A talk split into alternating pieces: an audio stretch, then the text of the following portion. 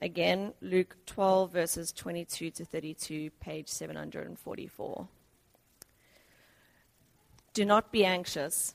And he said to his disciples, Therefore I tell you, do not be anxious about your life, what you eat, nor about your body, what you will put on. For life is more than food, and the body more than clothing. Consider the ravens.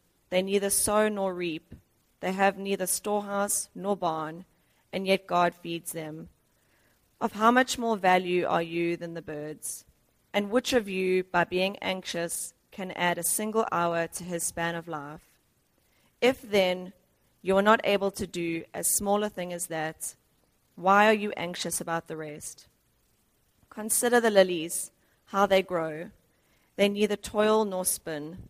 Yet I tell you, even Solomon in all his glory was not arrayed like one of these. But if God so clothes the grass, which is alive in the field today, and tomorrow is thrown into the oven, how much more will he clothe you, O you of little faith? And do not seek what you are to eat, and what you are to drink, nor be worried. For all the nations of the world seek after these things, and your Father knows that you need them. Instead, seek his kingdom, and these things will be added to you. Fear not, little flock, for it is your Father's good pleasure to give you the kingdom. This is God's word.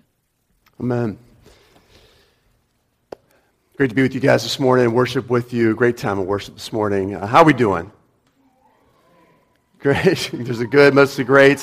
One of these days, I'm expecting someone to say, terrible, stomp and walk out.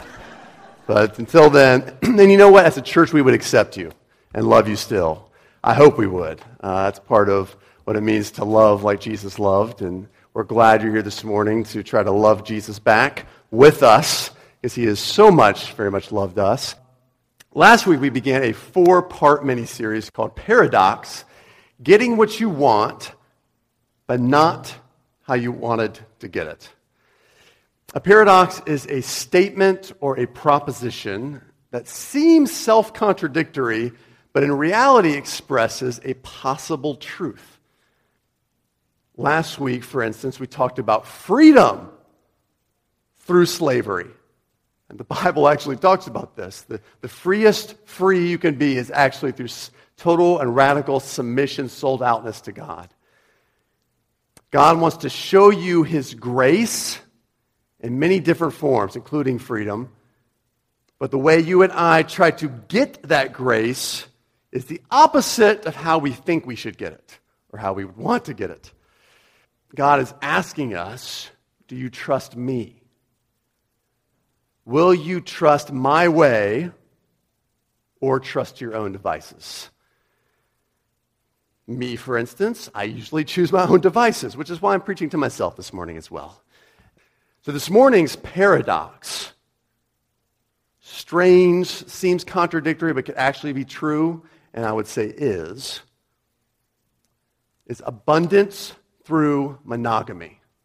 Abundance through monogamy. Abundance refers to a wealth or superfluous amount of things, while monogamous, kind of interesting word, has, has a Greek prefix mono, meaning one, and then the Greek word for marriage t- tacked onto it.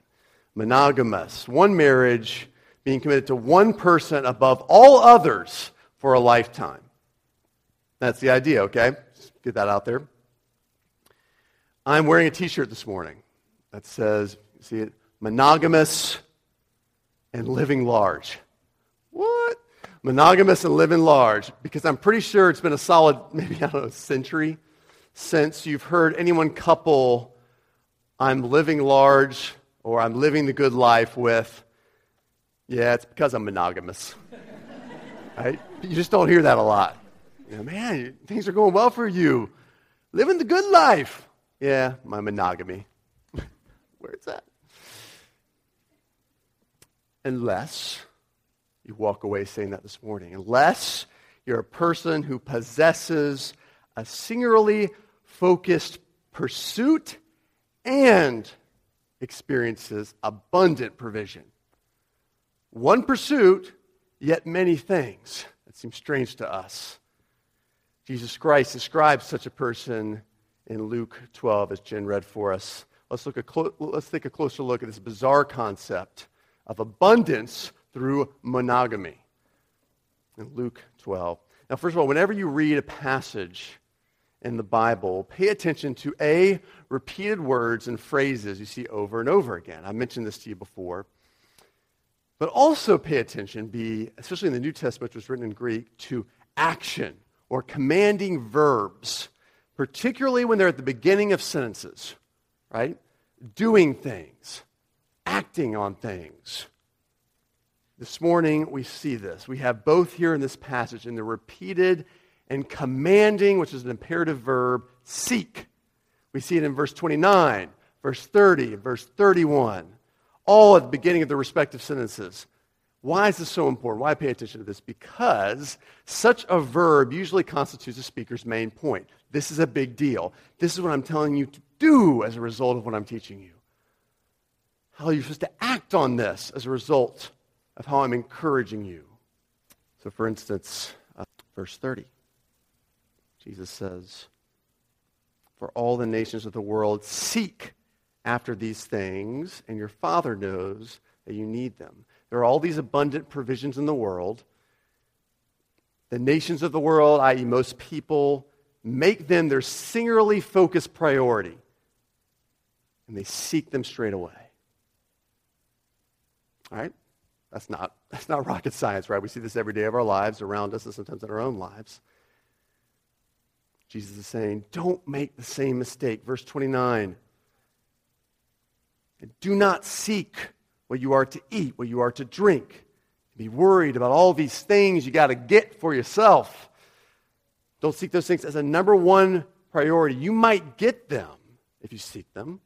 You might be successful in your pursuit and you'll get the treasure of the treasure hunt, but they'll never satisfy you in and of themselves. But he also says you're going to get them. Here's how.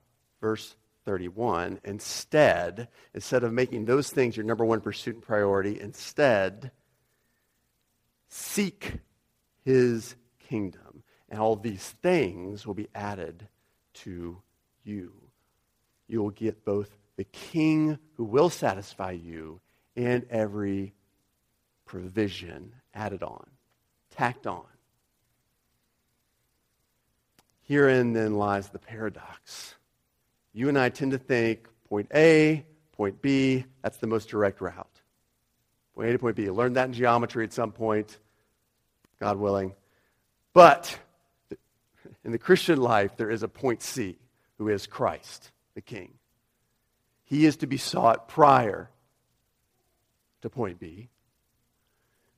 All right, and, and Luke 12, Jesus gives us this basic concept of abundance, but through monogamy. Lifelong priority and commitment to the king. But tales of monogamy, polygamy, abundance, those sorts of fun things are best told through story. We like these things in story form. Why? because we all wish every story would end with two people being bonded together exclusively by love and to live happily ever after. The ever after implies all kinds of abundance of happiness. That's what we love. We love these stories, romantic comedies through, you know, Matthew McConaughey and Sarah Jessica Parker. They get together, you know, all these sorts of things, right? Jesus hints at such a story and character in verse 24 here in Luke 12. He mentions King Solomon. Why does he mention King Solomon? Because in talking about flowers and how they're adorned, how beautiful they are, he mentions them because King Solomon would have been known to his audience as the richest, most wealthy person they would have ever known and possibly who ever lived. So I thought this week I'd go back and look at King Solomon's story. Well, I find that monogamy with the abundance and the happy ending and the happily ever after. Well, his story doesn't end in monogamy, nor happily ever after, but I believe God wants to teach us something through his story about how both we can seek God's kingdom and why we should seek God's kingdom. So let's look at that together. The story of King Solomon. We're going to breeze through it this morning. You can turn in your Bibles, if we're going to have to turn backwards to chapter 3 of 1 Kings. And you're going to need a Bible this morning for this. Uh, chapter 3 of 1 Kings, you can find that on page 243 if you're using one of the Bibles we provided. We got these Bibles here in share pockets. Ask your neighbor, have them reach down, go go gadget arm. You can get there, make your way. It will happen. Uh, find a Bible. First Kings, starting in chapter 3.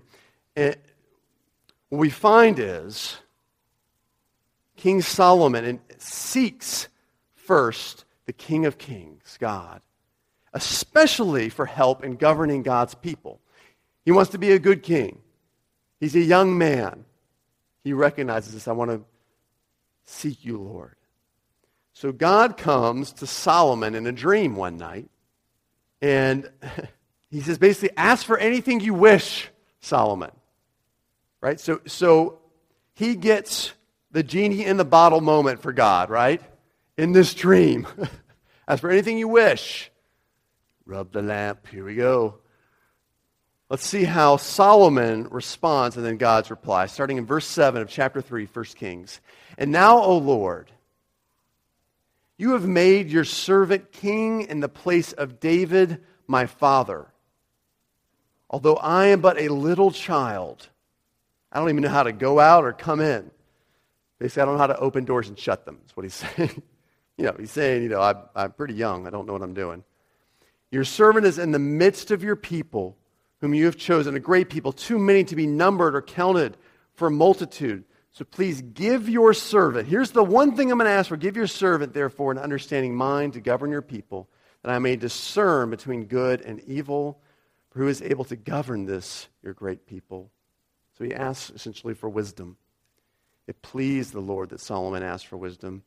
And God said to him, Because you have asked for this and have not asked for yourself long life or riches or the life of your enemies, in other words, your enemies dying, but have asked for yourself understanding discern what is right, behold, I now do according to your word. I give you a wise and discerning mind so that none like you has been before you, and none like you shall arise after you. I give also what you have not asked. I've given you what I've not asked abundant provisions, riches, and honor, so that no other king shall compare with you all of your days. And if you walk in my ways, keeping my statutes and commandments, as your father David walked, I will lengthen your days. So this is the good moment, right? God, he seeks God. And what does God do? He does that Luke 12. Seek his kingdom, And all these things are given to Solomon as well abundant provision. And that's the good part. Uh, Solomon's reign characterized at the beginning by seeking the King of Kings for his kingly help, and then the abundant provision follows. And that's sort of our nutshell this morning. In a nutshell, the sermon in a nutshell is this Theomonogamy always results and polyprovision. All right, so we made up two new words this morning. All right, right there. Boom. Right, if nothing else this morning, you can walk away feeling like you accomplished something. We, we worked on this, two new words, Oxford Dictionary, here we come. All right, we're setting records here at Sunrise Community Church. We love it. Theomonogamy is the idea of faithfulness, a faithful relationship or marriage to one God. Theo meaning God, monogamy. Theomonogamy polyprovision, multiple provision, provision in abundance. If you seek God alone, there's going to be polyprovision in your life. However, we find seeking out polyprovisions. If you seek that as your more, more stuff, more experiences, more for me, it quickly turns into theopolygamy more gods, more idols, more things I put number one in my life. That makes sense? You seek the polyprovisions, you get theopolygamy. And that's what happens in the life of Solomon. As the years go by, as his reign as king winds down, listen to how Solomon's reign is now characterized. Skip ahead to 1 Kings chapter 11, verses 1 through 10. Read this to you. Now, uh, King Solomon loved many foreign women along with the daughter of Pharaoh, Moabite, Ammonite, Edomite, Sidonian, and Hittite women. In other words, he had the whole like Sports Illustrated swimsuit issues of the country, all right, going with him there. Not that I, I haven't seen that since I was a teenager, don't worry. All right. All of you are from the nations concerning which the Lord had said to the people of Israel, Don't enter into marriages with them, neither shall they with you, for surely they'll turn your heart away after their gods. But Solomon clung to these in love. He had, ah, he had 700 wives, princesses, and 300 concubines. And his wives turned away his heart. By the way, side note here. I was reading this book by Robert Alter recently who talks about how if you actually look in the Old Testament, if you ever wonder like why is it that God never like strikes people down for polygamy in the Old Testament? But if you actually look, polygamy was the standard of the day back then. Anytime you see polygamy in the Old Testament, it always results in ruin in people's lives. Whether it's in the actual marriage or in the kids and the rivalries that develop from different moms and different dads, mostly different moms. Interesting side note, but his wives turned away his heart. When Solomon was old, his wives turned away his heart after other gods, and his heart was not wholly true to the Lord his God, as was the heart of David his father. Solomon went after the Ashtoreth, the goddess of the Sidonians, the Milcom, the abomination of the Ammonites. So Solomon did what was evil in the sight of the Lord and not wholly followed, not wholly seek the Lord as David had done. Then Solomon built a high place for Chemosh, the abomination of Moab, another god. Molech, the abomination of the Ammonites, on the mountain east of Jerusalem. And so he did for all his foreign wives who made offerings and sacrifices to their gods. And the Lord was angry with Solomon because his heart had turned away from the Lord, the God of Israel, who appeared to him twice and commanded him concerning this thing. He should not go after other gods. But he didn't keep what the Lord commanded.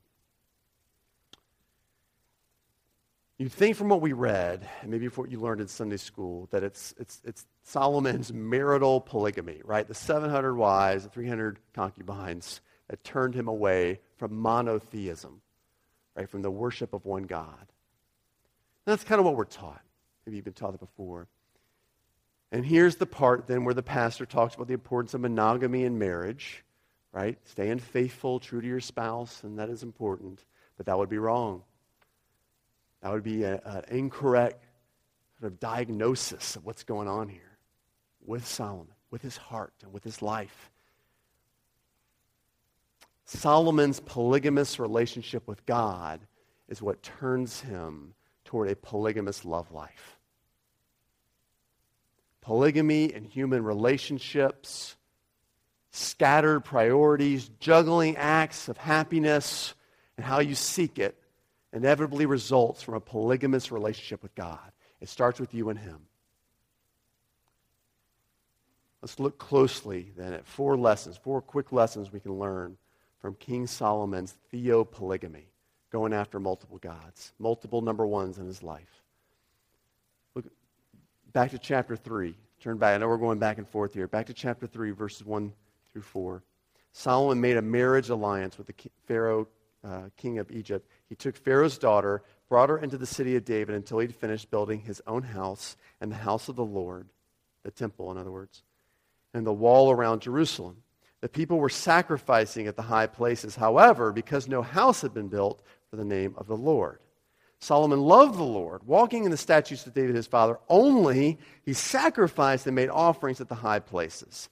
And the king went to Gibeon to sacrifice there, for that was the great high place. Solomon used to offer a thousand burnt offerings at that altar. Theopolygamy often begins with I want to worship God my own way.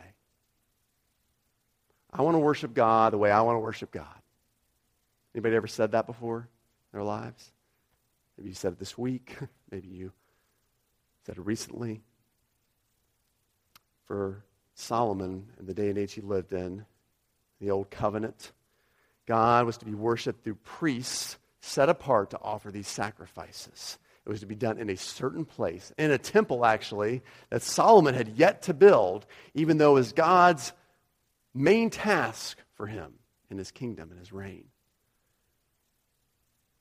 But Solomon said, You know, I like this other mountain. I like this other place. So I'm going to I'm going to offer sacrifices there. A thousand burnt offerings. That gives the idea that this was the exclusive place of worship for Solomon. This is where he went to worship God. This is how he was going to do it in his own way. God has given us Jesus, and we, the church, are his temple. Ephesians 1 tells us being built up to be a dwelling place for him. And it's represented by a local church, like we are this morning, gathering together. And a church is called by God to appoint pastors and elders and deacons who are our ministry team leaders to lead a church. My question is Does this make any difference to your life? Or do you want to just worship God your own way? And I don't want to sound heavy handed at all, at all. But when a pastor preaches or an elder makes himself available, when a pastor preaches, do you listen? Do you apply? When an elder makes himself available, do you go to him for counsel? Even if you're just going after a service for, for a little coffee, when you're making a big life decision, or is it just me and God? Just me and God, maybe my husband or wife, maybe my closest friend. Even write it in, a prayer request on a contact card. We use those things. We pray for you. Go into a community group leader who the pastors and elders have appointed to be the front lines of shepherding the church. Doesn't matter. Do you participate in any of these opportunities for community or any avenue of service that Sunrise puts forward? Or does the church simply exist to meet a need that you have? A little bit of Sunday morning word and worship. Right? That's how I like it, my own way. And Solomon loves God. I believe that. He loves God, but he chooses to love God his own way primarily. And it looks like exclusively. And it seems innocent now. It seems innocent now. Not this is just my way. As we read later here in, in, in chapter 11, worshiping the true God exclusively my own way leads to theopolygamy. It leads to blatant worship and idolatrization of other gods, of other things in his life. So, first thing we learn here is that it begins with this idea, this, kind of stubborn, this attitude I'm, I'm just going to do it my way. Secondly, we learn from, from Solomon's life is that theopolygamy flourishes, it grows as we try to juggle seeking both my kingdom over here and God's kingdom. Right? I can do both. I can keep both as a priority in my life. Seeking my best, seeking my pleasures, my pursuits, the things that will satisfy me as I pursue pleasing God. And you try to keep this juggling act up. You notice what we just read here? Chapter 3, verses 1 and 2. Solomon says he took Pharaoh's daughter, brought her into the city of David until he finished building his own house and the house of the Lord and the wall around Jerusalem. Did you notice the order there? Did you notice the order? Commentators agree on this that this is, is fascinating. Solomon finished his own house first before finishing God's house. Might seem like a small detail, it's easy to miss, but what got done first? That's Solomon's first priority. And if you look at the size difference, it's big. I should have brought, I, I had a picture. It didn't fit very well here, but Solomon's house is a lot bigger than God's house. And it got done first. It tells us something. Whose kingdom really matters? Solomon here. There's also the famous story of the Queen of Sheba who visits Solomon in chapter 11. She visits him to see about Solomon's great wisdom that he's so renowned for. And in chapter 11, that story demonstrates, and commentators agree here, that there's a market shift from Solomon using this wisdom God gave him to govern God's people, to care for them, to lovingly guide them. And instead, he starts using his wisdom to gain favor, to gain notoriety, to surrounding kings and princes and princesses, to queens, to the important people in his retinue. Isn't that interesting? Your things get built first. Your gifts are used more for your benefit, less for God's. all pursuing priorities divided against themselves cannot stand. One will win out, and it's usually our own. Third thing we learn here is that theopolygamy can be stopped when I pay attention to God given thorns. God given thorns. I know that sounds like an oxymoron, another paradox here, but it's true. Sometimes God sends you people to harass you, and it's a gift from Him. I know it sounds crazy. Like, really? I, I never felt like that was a gift. But it can be. And we see this in Solomon's story here. Back in chapter 11, we see, read with me verses 9 through 14, or just listen. The Lord was angry with Solomon. His heart had turned away from the Lord. We read this earlier. Therefore, the Lord said to Solomon, Since this has been your practice, you have not kept the covenant that I, command, uh, that I gave you. I will surely tear the kingdom from you. I will give it to your servant. Yet for the sake of David your father, I won't do it in your days. If you go on to uh, verse 31, skip down here. He said to, uh, actually, excuse me, go down to verse 14. The Lord raised up an adversary against Solomon, Hadad the Edomite. And then we see another adversary raised up. Verse 31 Jeroboam. Jeroboam lifted his hand against the king. And it says in verse 31 He said to Jeroboam, God said to Jeroboam, Take for yourself ten pieces of the land, for thus says the Lord, the God of Israel, Behold, I'm going to tear the kingdom from the hand of Solomon, I'm going to give you ten tribes. And towards the end of the story in verse 40, Solomon sought, therefore, to kill Jeroboam, but Jeroboam arose and fled to Egypt. See what happens here? God raises up two people to harass Solomon because he's trying to worship two kings, trying to seek two kingdoms and not seek God wholeheartedly. God is trying to get his attention and bring him back to God, bring him back to faithful, bring him back to monogamy through this guy Hadad outside of God's people and Jeroboam within God's people. His servant, the guy right around the corner. I have found everywhere I've pastored that at some point God has given me a thorn in the form of a person. It might be you. you could be the lucky one. In fact, if on your bulletin you, I'm just kidding. No, be awful. we singled you out. And sometimes he gives you that thorn to harass me back to Theo, monogamy, back to faithfulness to him. Other times just to help me depend more on him. Other times just to, look to Jesus, who endured opposition from sinful men all the time. And to draw near to him, because that's his heart. He knows that. But he gives that. Don't be like Solomon and go on attack mode, assuming, oh, they're, they're worldly or, or they're straight from the, the gates of hell. They're from Satan. Sometimes it's a gift. Isn't that crazy? God can use that person in your life to draw you back to faithfulness to Him, to get your attention, to make you depend on Him more. Does that make sense? As He did here with Solomon. Last thing, God also provides a way out of theopolygamy. This is cool. Verses 34 through 37. Nevertheless, I will not take the whole kingdom out of Solomon's hand, but I will make him ruler all the days of his life for the sake of David my servant, whom I chose, who kept my statutes and my, uh, and my commandments. But I will take the kingdom out of his son's hands. I will give it to you, ten tribes. Yet to his son I will give one tribe, that David my servant may always have a lamp before me in Jerusalem, the city where I have chosen to put my name. I want to encourage you, whenever you read the Old Testament, even the saddest of Old Testament stories usually find a glimmer of grace, a shred of hope that anticipates the full rescue plan that's going to come in Jesus Christ. A lamp in Jerusalem. That lamp will be Jesus, who comes from the line of David, who God keeps alive. There's always this when you read the Old Testament, which is awesome. All of it points towards this great rescue plan in Jesus Christ. Even here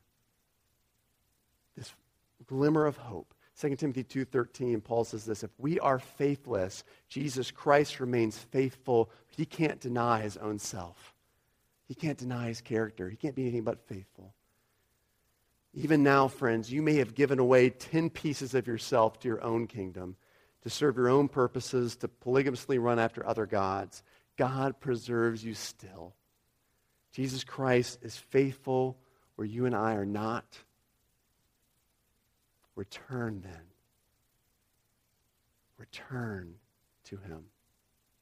He has given you a way through Jesus. He has preserved you through Jesus, even as you have been theopolygamous in your life.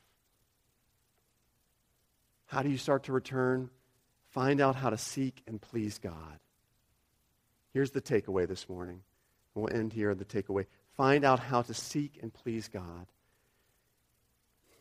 This is what you do when you're in an exclusive relationship with someone. You find out how to please them, right? You, watch your spouse's face when they take their first bite of the meal. Hmm? you ask questions that will help you one day shop for that special gift, especially if it's the same day you're asking the question. You really need to know. What pleases them? What do they like? You read books about love languages, or at least you pretend to read them. You put them next to your nightstand. You know it's there, so you get credit. So, so you can find out what most though pleases the other person. As you find out how to seek and please God, what you'll find is, first of all, he appreciates quality time, one of the love languages. That's the first thing. Typically, that means finding time starting each day, just you and him. That pleases God. That's one way you can seek him. The psalmists so often speak of seeking one on one time with God in the morning because it kind of primes your whole day, helps you love him all day long. Let me give you a couple, uh, just little brief psalm verses here. Psalm 5, verse 3. O Lord, in the morning you hear my voice. In the morning, I prepare a sacrifice for you and watch. The idea here is through reading God's word, letting it inform you how to talk back to God, how to pray to Him, how to speak to Him. Then you get to watch. As you pray and you ask things to God, you watch all the day long. Isn't that cool? I prepare the sacrifice of a prayer to you, and then I watch you work all day. It doesn't happen if you don't seek Him in the morning. Psalm 59, 16, also a psalm of David, says this I will sing of your strength. I will sing aloud of your steadfast love in the morning, for you have been a fortress and a refuge in the day of my distress. That's interesting, right? Sing to him, seek him, love him in the morning because you've been a fortress and a refuge in the day of my distress. What the psalmist here is envisioning is the day before, God protected him, was there for him in all these tangible ways. So, what does he do? He gets up the next morning, he remembers those things, he thanks God for those things. If you don't know how to spend time with God, how to seek him, a little one on one time, we got some great resources on our website under Starting Your Faith. If going to recommend a resource, look at our Starting Your Faith. gives you some great recommendations. In the back, pick up Read, Mark, Learn or the taste and see materials will give you ideas how you begin to do this in your life. Seek Him in the morning. But of course, you can't be alone in the quiet with God one on one all day. You must talk to humans, right? Prepare food, etc. in your life. So here's how you seek God through everyday people, experiences, responsibilities. Here's some examples. Seek and please God through your earthly marriage. Find out what pleases God through your earthly marriage. I remember hearing a couple old dudes at a gas station talking about marriage many years ago, and they said, uh, this guy said, marriage is like two ticks and a dog. it was like it was this backwards kind of country old gas station, and they go, yeah, marriage is like two ticks and a dog. And I had to think about it, and I didn't understand what that meant until I got married. Think about it for a moment as you're married. It doesn't have to be this way. But two, two people who want something but there's no there's there's no dog. there's no everyone wants to get it from the other person, but it's not there because you're both trying to get it from that person. For Katie and I, it was this way for the first five years of our marriage. It still is sometimes. But back then, there were, there, there were needs we, I didn't feel were being met. I didn't feel she was meeting them. Let me tell you how I didn't get those needs met, first of all. By raising my voice about it, by manipulating situations so that she'd have to, like, help me and serve me in the ways I wanted to be served, by withdrawing from her to find those needs met elsewhere. Maybe she'll kind of recognize that I've withdrawn. Let me tell you, that is not the way those needs got met in my life. And instead of going to her first, uh, what I did first is go to God. Because He was the only one meeting all of my needs. Seeking Him first, I found out what pleased God first in marriage. It turns out, it says in Ephesians 5, that it's sacrificially serving her. So here's what I can do, God. I'm going to serve you. I'm going to seek you by serving her. And guess what? I'm now experiencing poly provision of all my needs, or a lot of my needs. And I don't really have to ask her. Because I started by seeking God. Again, start there. You wouldn't think so, but that's where you start, pleasing Him. You can seek and please God through your finances. Let me tell you a true story. A friend was telling me the other day um, Jim had been an alcoholic for more than a dozen years. He lost everything, including his wife and his son. And things did begin to change in his life after he trusted Jesus Christ. But he still fell regularly into old habits. It didn't help that he had lost his well paying job and he was clerking at a grocery store that was well stocked with only his favorite drinks, of course. After a few years of going back and forth between Christ and the bottle, he finally cut the ties and decided, I want to find out what's going to please Christ and just seek that alone. And that necessitated his, quitting his only remaining job. It's pretty radical. After an interview with a sheet metal company down the street from his new church, he cried out to God and said, God, I see that you are pleased with the first fruits. You like when I, when I trust you enough to give when I first get my paycheck or, or when I. So I'm going to please you now. I'm going to do that if you give me this job, I'm going to give you my first paycheck. Whew. He got the job. He clearly remembers the day when he got his first paycheck. He had stacks of bills that needed to be paid. Right? But penniless and determined, he endorsed his check over to the church, walked it over to the church office, not even waiting for Sunday morning service. Didn't want to, he wanted to trust God. I want to give him the temptation. I'm going to give it now. And this is the moment he points to as a turning point in his life because he stepped out and he put God first, trusting him to provide. It's radical to try that in our lives. Jim has been sober for 25 years. He's the manager at that sheet metal company, and he serves as an elder in his local church now. Seek and please God through your finances. Let me give you one last example. Seek and please God through your losses seeking and pleasing God even through clenched teeth. Everyone experiences loss every day. You might lose a client, lose something important to you, you lose a little bit of your reputation, you lose out on an opportunity.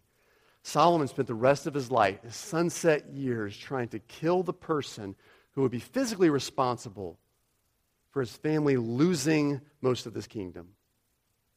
Of course, it was caused by his own unfaithfulness, his own polygamy.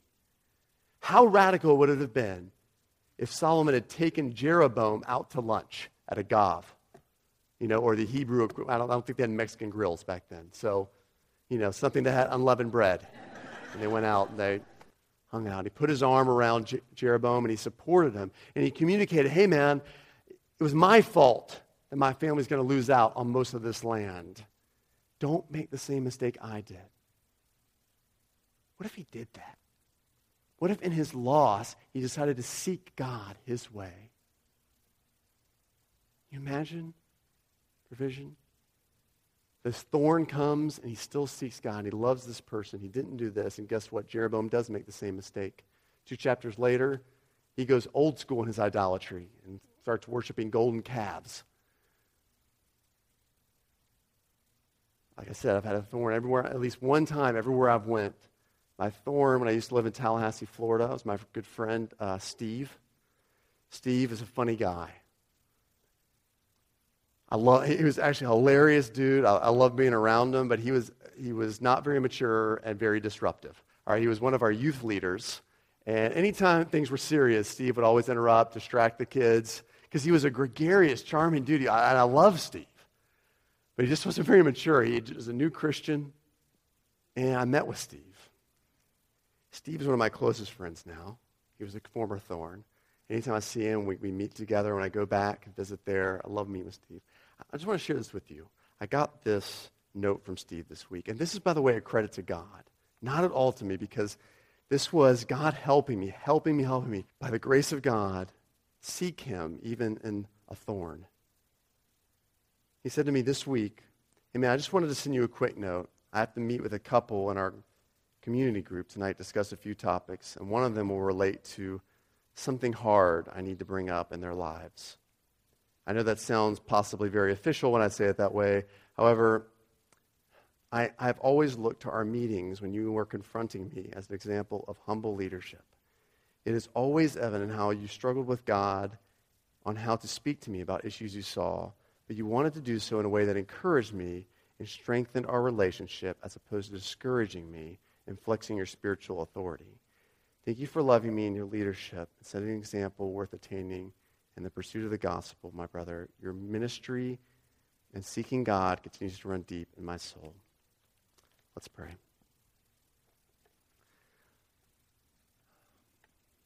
Father, help us seek you in all that we do, in all that we encounter. It is so tempting, Lord, to think that we have to provide, we have to get, we have to secure everything for ourselves to run after those things in our lives, to build our own kingdom, our own little kingdom.